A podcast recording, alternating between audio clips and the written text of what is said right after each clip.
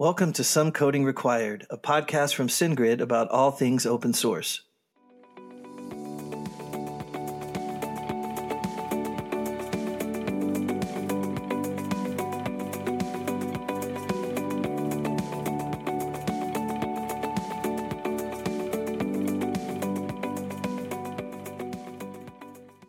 Today's Ask Me Anything frequently asked question is How can Hacktoberfest Fest help my open source project? Well, all you have to do is add the Hacktoberfest label to your issues that are open, and you might be surprised. You might all of a sudden start getting people, sometimes within seconds, starting to contribute to your project. So, if, especially if uh, you're just starting out and you don't have a lot of contributors, this is a great way to get things kind of bootstrapped and get some momentum going. You know, here at SendGrid, the first time we did Hacktoberfest, it was a handful of uh, participants. Then we had like I think like seventy something, and then we shot for a goal of hundred. Next, you know, we had a thousand, and and then uh, now um, we've reached over five hundred. Just you know, in, in today as I'm recording this, October 11th, it's just amazing how that momentum builds and. It's not just for Hacktoberfest. What's amazing is that the momentum continues throughout the year. Those who um, started work and uh, received some of our swag, they continue to contribute either by providing feedback or more donated code or code reviews. They uh, definitely become part of the community, and that's what we love. We love to have a thriving community of people who feel like they belong and that they have say in how the project grows and so I think um, the biggest thing is is building your community. If you already have a solid community, um, adding the Hacktoberfest tag and bringing in those folks in is a great way to kind of uh, improve your mentorship chops because you'll find that there'll be a lot of people coming to your repo that are brand new to open source, just getting started, and there's your opportunity to give back through mentorship. Teach them how it's done, show them how to be a good contributor and how to be a a, a good part of the community. So there's you know tons of ways Hacktoberfest can help your project. In the show notes, um, I put a uh, case study to how we were able to uh, utilize Hacktoberfest as a way to grow our community and grow the collaboration amongst the people who already were contributing to now a whole new crop of, of developers. Really um, awesome stuff. Also, one other thing that uh, I think was super valuable about bringing Hacktoberfest folks onto the projects is the new ideas they bring to the table. Because you know, I mentioned that you can add the Hacktoberfest label to existing issues, but you'll be surprised at what people bring to the table just naturally by looking around in your repo and bringing their skills. Uh, one quick example is, for example, with our Python repo, repo we um, you know support uh, the the 2.x uh, branch and 3 3.x branch, but there are certain versions like 2.6 and 3.0 that are that are now um, deprecated, uh, end of life actually, and um, someone just came in and decided to update our repos so that um, they reflected that, and and that was awesome. It was something that we did not put an issue for, um, hadn't really thought about it. Um, and they just fixed it and so that's great. So you'll you'll notice by being part of the community you'll um, not only get issues that you want to get done but you'll find new things that you didn't even think about. So if you enjoyed that if you wanted to um, ask us uh, more questions you can reach us at some coding required at sendgrid.com or you can find us on twitter. Um, i'm at thinking serious or you can also um, just hit up at SendGrid and just use hashtag some coding required. Look forward to answering your next question.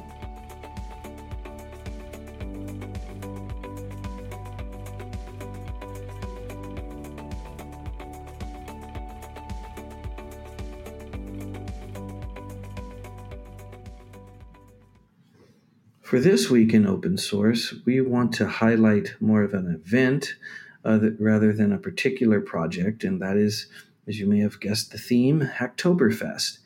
So I encourage you to head on over to hacktoberfest.digitalocean.com to learn all about it. I also recommend you check out the Changelog podcast, where um, one of the uh, co-creators of Hacktoberfest speaks to the Changelog crew about um, the early beginnings and how it's evolved. Uh, very interesting uh, podcast to listen to. Um, but yeah, uh, Hacktoberfest from the standpoint of both a maintainer and a contributor, my advice would be to dig in on both sides of the equation. It's it's a great deal of fun. Um, if you haven't uh, played around in open source for a while, well, here's your chance because so many people are putting out issues there um, from all ranges of difficulties, from easy typos to more sophisticated, full blown features.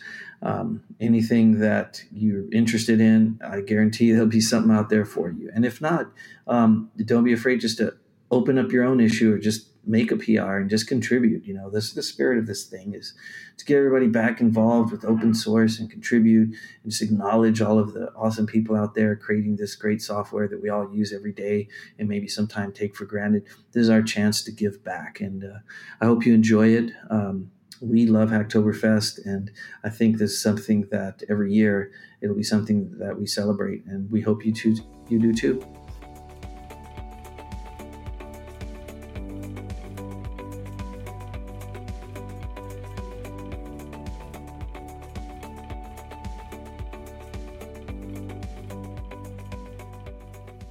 Welcome back to Some Coding Required. Today we have Ashley Roach, who is our Principal Product Manager for Developer Experience at SendGrid.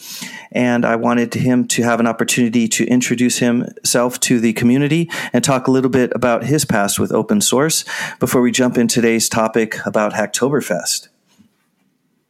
Hey, thanks, Elmer. Um, uh, I'm happy to be here. Uh, it's exciting to uh, have joined SendGrid at uh, the right um, the right time for Hacktoberfest to kick off.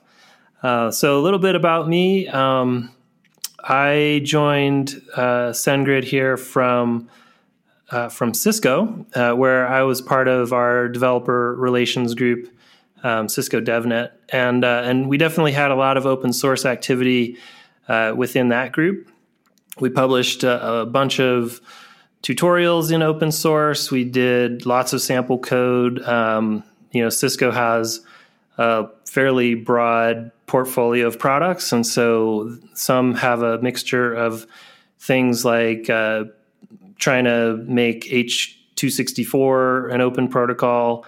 Uh, so the, there's codecs that we've made uh, that we made uh, open source, uh, but also in in uh, my couple jobs ago, uh, I was also at a company called Jabber. Uh, so, for those of you that know Slack uh, these days, Jabber Jabber was the Slack back then um, of uh, persistent group chat.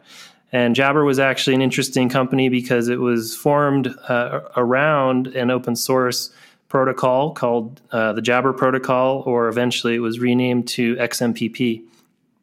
So we had we had kind of a an entity, corporate entity that was uh, giving back to the open source community, as well as um, you know we were kind of beneficiaries of of the open protocols for uh, for persistent group chat. So yeah, long, fairly long career uh, in and out of, of open source uh, communities.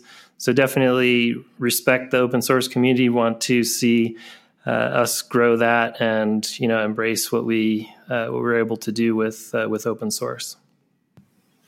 That's awesome. As you could tell, dear listener, we are very lucky here at SendGrid to have Ashley on the team. Um, we're especially excited about the experience our developers are going to have with um, his expertise. Today, we wanted to talk a little bit about Hacktoberfest because it is that time of season once again. and uh, we here at SendGrid had the great pleasure of participating last year where we had over a thousand uh, PRs. It was uh, quite magnificent. Um, we learned a lot through that process.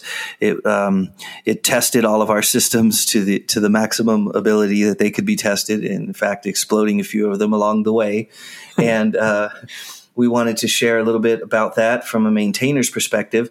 But first, we wanted to talk a little bit from a participant's perspective.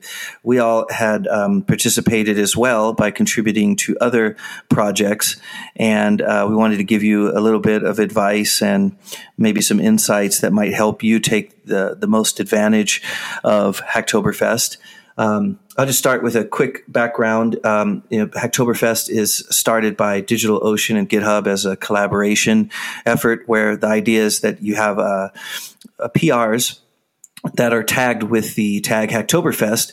And if you um, contribute to four of those in the period of uh, October 1st to October 31st, you will get some awesome swag from the uh, folks over at DigitalOcean and GitHub. They send a custom t shirt and stickers.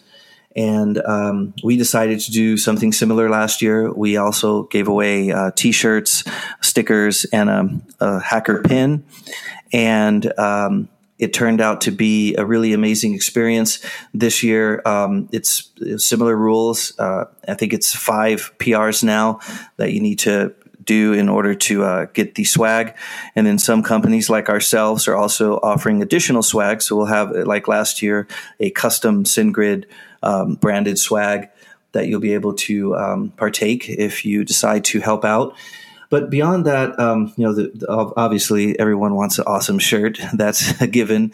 But uh, it's a great opportunity um, for multiple levels of open source practitioners. So if you're from brand new to a, a veteran. Um, you know, there's lots of stuff that you could do for the person that's brand new. Um, I would look for tags like my first PR or beginner. There's several. Um, if you go to myfirstpr.com, there's um, a lot of resources there for those just starting out. That way, you can find something that you could just get started with, and then you know see if it has that Hacktoberfest tag as well. Um, GitHub um, and DigitalOcean will be promoting those things through their official website and then just jump in and start doing some stuff. You know, last year we had a lot of people contributing to our documentation, um, fixing up some tests, uh, solving some bugs, all good. And it allows you to add some, you know, more more um, experience to your resume as an open source contributor. The code's there for everyone to see, and also it's it's great practice. And um, and uh, at this point, I'm going to hand over to um, Ashley as I continue to to ramble on too much, uh, and uh, see what kind of insights um, Mr. Roach has for those who want to participate. Sure. Um, well, one thing I wanted to also add is uh, so DigitalOcean and GitHub were the original sponsors of. Uh, of Hacktoberfest, um, but this year also Twilio is participating as a sponsor. Um, so definitely um, excited to have them as you know another sort of API first company be in the mix to support uh, open source. Um, so yeah, I mean, I think I think we've got uh, we've got a lot of interesting you know work that could be done in in our uh, libraries primarily, uh, and but the other thing too is that we we also have given back to the open source community. So it's not it's not all just about SendGrid. Um, you know, we run a lot of our infrastructure on open source, um, and so you know we recognize that, and we want to be good citizens, right, of the open source community. So, you know, for a couple of examples, we we recently published uh, a new repo that is an open source um, that are open source UI components. So for React, so if you you know you're used to like Bootstrap uh, UI components, these are uh, these are ones that fit within React. So that's uh, that's a cool project. Um, and then we have two sort of more DevOps oriented ones um, that I just want to point out. One is called Krampus, and the other is Justice Engine. Uh, they're both related to. One is related to the first is related to um, uh, is related to AWS security policies.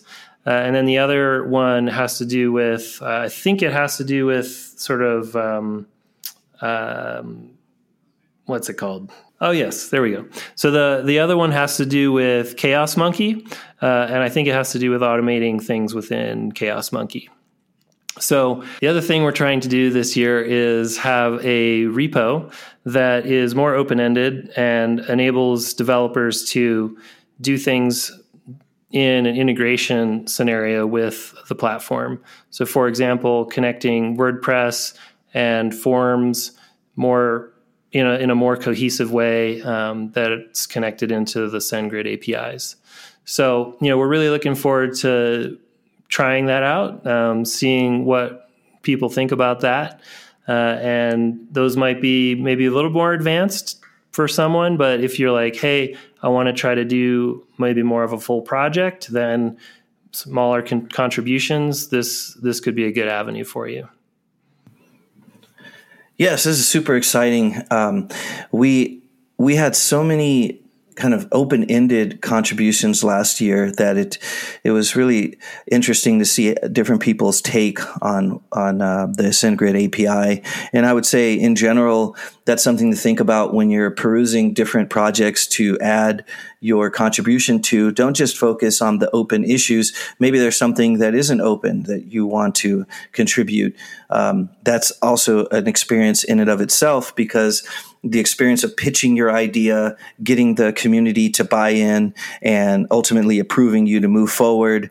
And instantly, that would be the approach I would take instead of just jumping in there and submitting the PR, although that's also valid. But I would recommend that you first um, discuss it with the community. Uh, I like the idea of documentation driven development where you provide what the solution will look like once it's complete and then get the community feedback so that you can iterate very quickly. Um, in the show notes, we will have some links to some content that we've written about that. We have a couple of articles out there that talk about how to contribute and maintain open source projects. Uh, again, on the participant side, um, you know, I, I, would take a step back and make some goals. Uh, I, Hacktoberfest is going to come and go super quick. And I remember the very first time I heard about it, I had all these ambitions and all these things I wanted to do. And next thing you know, it's November and I didn't do anything. So make sure that you actually schedule the time, take a step back, look at what your um, goals are. Um, think about the projects you use in your day to day life and uh, see if you can contribute back to those. I promise you that's a, it's a great feeling to be able to contribute back to something that you use normally and then to know that your work is now actually an official part of the project. It's a fantastic um, feeling. And, you know, if you think about all of the people who have contributed to any of these open source projects, it's really amazing. Uh, all of those volunteer hours that could be spent doing countless other things. Um, I like to personally think of it as educational challenge and also sort of like a, um, sharpening of the saw, if you will, kind of like going to hackathons in general. Uh, it's one of the things I used to enjoy for the competitive nature of seeing, okay, what can I, given these uh, several APIs, what can I hack up to make um, interesting? And also, finally, I'll give you this tip. Um, that's also interesting thing to do is uh, contribute to documentation by demonstrating how to use a particular API in a certain circumstance. Like, for example, in the case of SendGrid, say you wanted to um, creatively use our inbound parse uh, for uh, c- responding to certain emails that have certain keywords in it, for example. Um, that would be a really cool thing to document and show how you did that step by step, including. Um, publishing it to uh, one of the cloud providers because a lot of times you read through the documentation and you just get um, the um, middle part of how to actually do it, but you don't see the thinking that went into it, the planning, and then the actual deployment. So that might be a way to help contribute and make some of these projects more um, realistic and also educational for other people. So people who are just starting out, these sorts of things are awesome for them. So they can take a journey from signing up with with an account, thinking through an idea, implementing it, and then actually deploying it. That's very satisfying. And so just a, a few more ideas. Um, and before we switch over to the maintainer's perspective, um, Ashley, um, what would you suggest to someone who maybe they they've been in the open source arena for a very long time and they already have a lot of T-shirts, but they still want to contribute? Um, what would you say to to those type of people? Yeah, I mean, I think I think folks that are experienced in the communities uh, already, I think there's opportunities for mentorship. Um, so there's, you know, there's clearly like the recent news about, um, you know, Linus uh, Torvalds taking a, taking a little break from maintaining the, you know, the Linux kernel. Yeah, I think there is for people who want to foster, you know, creative and um, you know productive relationships, through these communities can you know set a good example, uh, be be good mentors, encourage people positively, uh, because I think some of those stories and the history of it being a bit of a dog eat dog community in open source, uh, you know, that's not true everywhere in open source. Uh, it's certainly not something we encourage in our uh, in our repos. Um, but I think you know we should be good patrons of the people that are coming into our uh, our repos and help help them so that they'll want to contribute not just to your repo to but to others uh, within the open source community. Beautifully stated. I wholeheartedly agree. I think we've seen that in our repos over the years where even when someone were to come in with a lot of negativity, the community would jump in and quickly right the conversation. And I thought that was really awesome. And, you know, a lot of times it's the senior developer that has that authority to come in and kind of, you know, be the leader and so if you're in that position, you know, use your, your power wisely. You know, it could be in the comments section. You know, I've seen lots of threads go um, sideways and um, just takes a couple of people to chime in to, to fix it. Um, doesn't have to, to go crazy. Um, from the standpoint of maintaining Hacktoberfest, um, this is something that uh, kind of hit us by surprise. You know, originally we thought we just put some Hacktoberfest labels on things and see what happens. And all of a sudden, a flood of, of contributions came in. So that uh, prompted us to take a step back and actually plan these things. Um, and it helped us kind of reevaluate how we interact with our community. What are our principles, and, and what are we ultimately doing to make the experience of our developers um, awesome? And uh, that's one of the reasons why we're super excited to have Ashley here with us because he that's his um, forte. He's already done an amazing job over at um, Cisco, and uh, now we look forward to. Uh, furthering that process. And I think it might be a good time to discuss a little bit about your ideas about how to um, kind of maintain and foster an open source community kind of generally because it's going to directly affect how people interact with their Hacktoberfest people. It's just that when Hacktoberfest happens, it's like whatever your normal is, it could be like 10x or 200x. Yeah. Yeah. I think, I mean, in some ways, Hacktoberfest is good because you can kind of get a lot of activity uh, all all at once.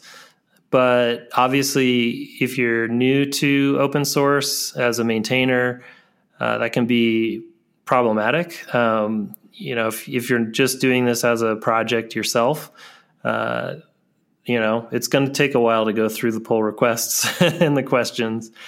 And so, you know, that's, um, that's makes it not easy. And I don't think, I don't think it is easy necessarily to, have a have an active community around a particular project. Um, so you know, I don't think there's a, a, real silver bullet here. To be frank, um, clearly, it's almost like building a, a, product. Depends on what you want out of it.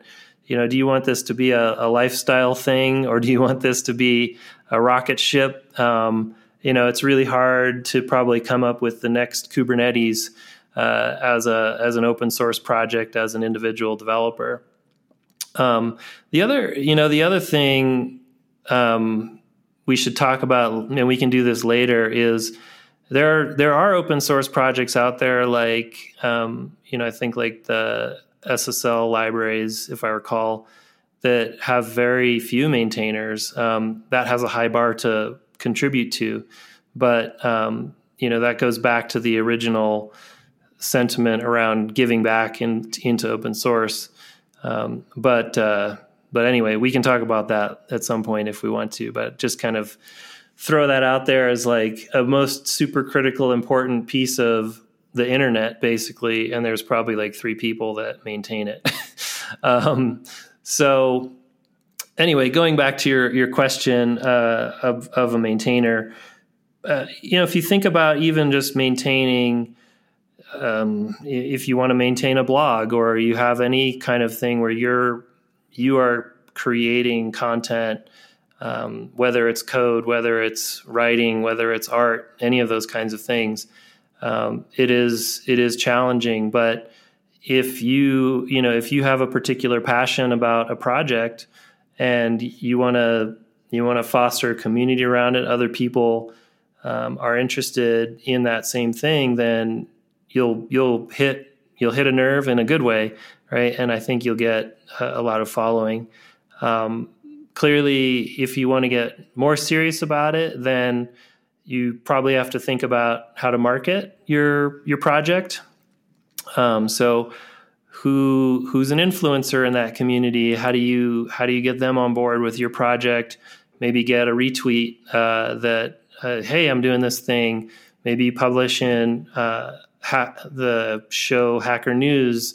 Um, that's a good forum to very focused forum of developers to get both good and bad feedback or positive and negative feedback on your project. Uh, you know that's another potential avenue. Uh, clearly, blogging can do some of that, but someone needs to be looking for the the pain, right? That, that you're suffering as well. So, for example, like I have an open source project that frankly I don't maintain all that actively.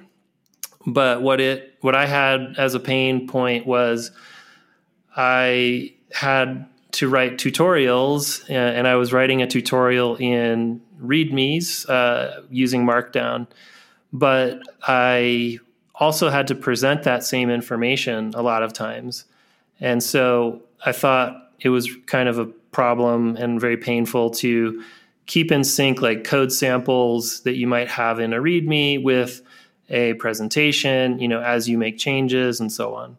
So I thought, well, you know, I know about like Reveal JS and I know Markdown um, and I know how to do some coding. So can I create a tool that will parse uh, parse the README file and create reveal.js slides out of it? Um, so so that was really kind of cool. Um, it turned out to be pretty popular, at least within my team. You know, back at Cisco, because we a lot of us had to do the same thing, um, and and so yeah, it's usually hey, I have this particular problem. I'm going to put it out there, uh, and you know, I don't think I have a lot of contributors. Maybe I've gotten one contribution or something. Um, but it is uh, I haven't actively marketed it or any of that kind of stuff either. So, um, so anyway, those are some thoughts. I don't know, Elmer, do you have any yourself as as someone who's maintained a lot of stuff too? Yeah, I wanted to um, end this podcast with a couple of um, you know top tips um, for myself specifically. I have three, and they all um, kind of touch on this topic a bit. Um, firstly, I would say, and, and, this goes back to a, a friend of mine uh, back in the days of digg.com. I remember he gave me the uh, advice when I was starting off in social media um, that he lived by this mantra of you can't outgive the giver. And he was always just focused on giving. And um, it always came back to him in multiples. And there's one little piece I'd add to that, and that that would be lurk and then give. And what I mean by lurk is first understand the community that you're dealing with. So if you choose a project that you want to contribute to, um, take a look at some of the closed issues, uh, kind of see the tone of the community, see if there's any uh, chat um, that you can join in. Um, you know, just kind of um, poke around and see what's going on, see if there's any hot button issues that have a lot of conversation around it, see the interplay between the maintainers and the community. And then once you get a good um, handling on that, um, just think about ways to give and just like be, you know, that person that just can't uh, be overshadowed in their giving. and uh, it'll be amazing that just going through that process, what will happen. Because as you give, you'll start asking questions, you'll start communicating, and you'll be known as that person that just goes in there and gets stuff done. And that's that's all uh, positive. Um, another thing, um, Ashley mentioned a little bit about the idea of negative feedback from Hacker News. Um, if you've ever had one of your articles reach their front page, you know exactly what he's talking about. Maybe even cringed a little, or uh, maybe even uh, rolled into the fetal position. But uh, the um, one thing I wanted to mention about that is uh, you can't take this stuff personal. Um, I remember listening to a podcast with um, the maintainer of Homebrew, and he was uh, talking about how it was hard for him to keep contributors because they would get threatened all the time. He personally was threatened at his own home, and uh, to me, that sounded like totally absurd. I didn't understand how can people threaten such a you know an awesome project that we all use every day.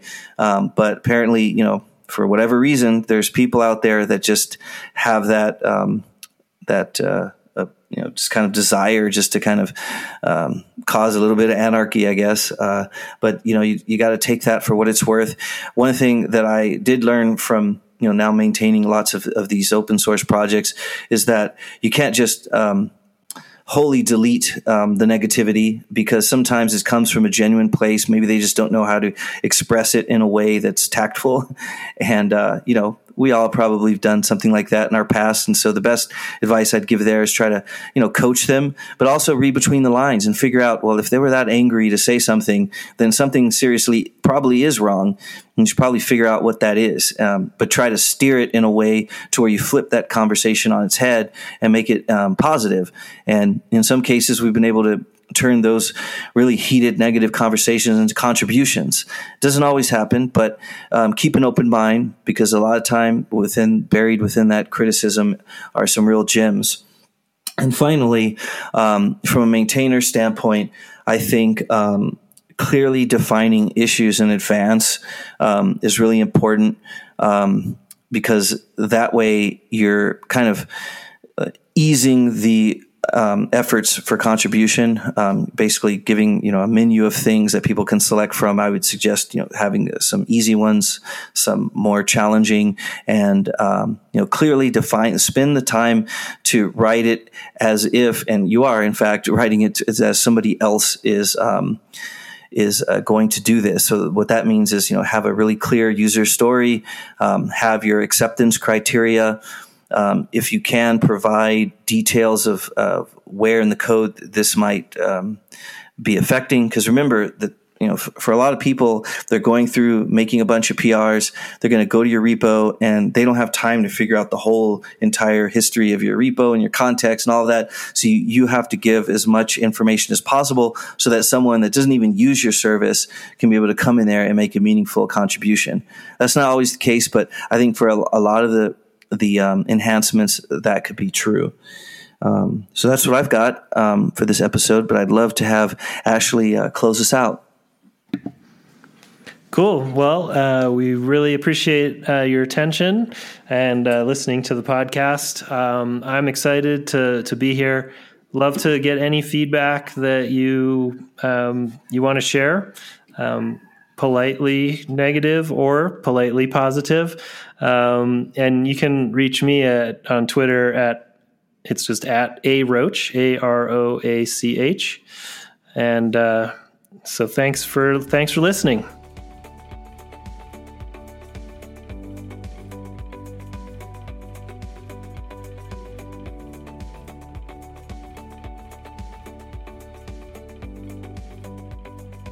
For this week's DX Automator update, just wanted to quickly remind you about what that project is for.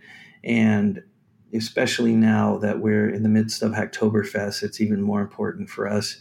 So, you know, when you're managing multiple repos, there's a couple challenges. One is is trying to you know, keep track of all of the different fast moving changes and having uh, you know an automated way to do things so that you can maintain consistency and quality but even more important than that perhaps is the idea of understanding what you should be actually working on next. And that's what the automator is trying to do is help you get rid of the tedium um, make processes and systems to support you and your team and your community and at the same time help you figure out when you sit down at your computer and you're ready to solve that next issue or do that next code review or do that next release, what actually you should be working on next. And we accomplish that using the uh, RICE methodology. And I have a, a, link to a blog post in the show notes that explain that in detail. But basically, the idea is that it helps you determine what uh, should be worked on next. For example, if you have two identical issues in two different repos, um, which one should you do? Um, and one of the metrics could be, you know, how much, um, how many people use uh, that particular repo versus the other one might be one metric, for example. Um, another metric might be, you know, how difficult is this thing to do? You know, something that takes like five minutes, or is this like a two-week project? Things of that nature. So this formula takes into account um, multiple uh, data points to help you figure out what you should be working on next. Um, you can find that repo at dx-automator uh, um, in our SendGrid repo. Um, you can also find it in the show notes. Um, I'm really excited because um, you know the original version it was built as a monolith working on Heroku. It's what we use today, um, but we quickly saw with last Hacktoberfest when we had so many PRs that uh, started to creak a little bit and wasn't able to um, grow with our fast pace of, grow- of, growth. So we decided to break it up into uh, microservices to make it more efficient and to decouple some things and hopefully make it easier to maintain and use, especially um, for those who just need to use bits of it. Because we um, are trying to make this thing generic so that you can easily use it in your project. Um, so if you'd like to participate in Hacktoberfest, by contributing to that project. We greatly appreciate it. Um, there's lots to do in that project. Um, so you know, go ahead and have a look and, and have fun.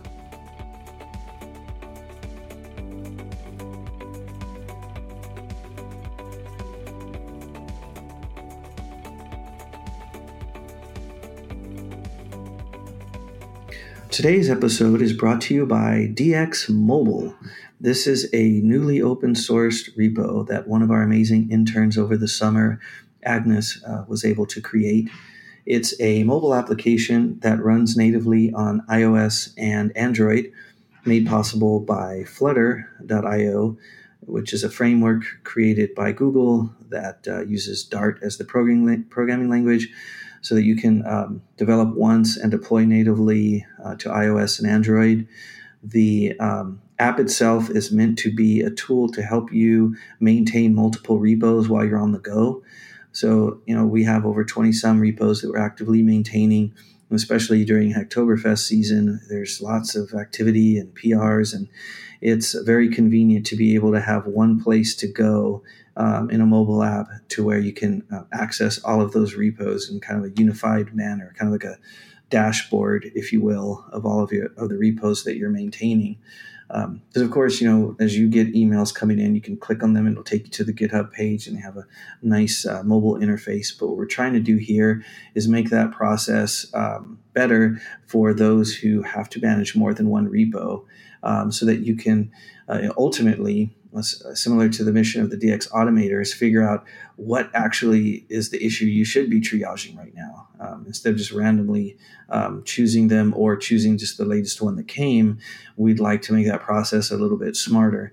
So this pro- this um, software is very early phase. Um, it does work now. You can download it uh, today and actually get it to run um, on your device. Um, but it, you know, there's a lot to do, and you know, this is Hacktoberfest. So if you want to gain some points and earn one of those awesome uh, SendGrid T-shirts or stickers, um, you should definitely head on over there and check it out. And we hope it'll be useful for you as a maintainer to be able to help manage uh, your repos on the go. So uh, hope you enjoyed and uh, happy hacking.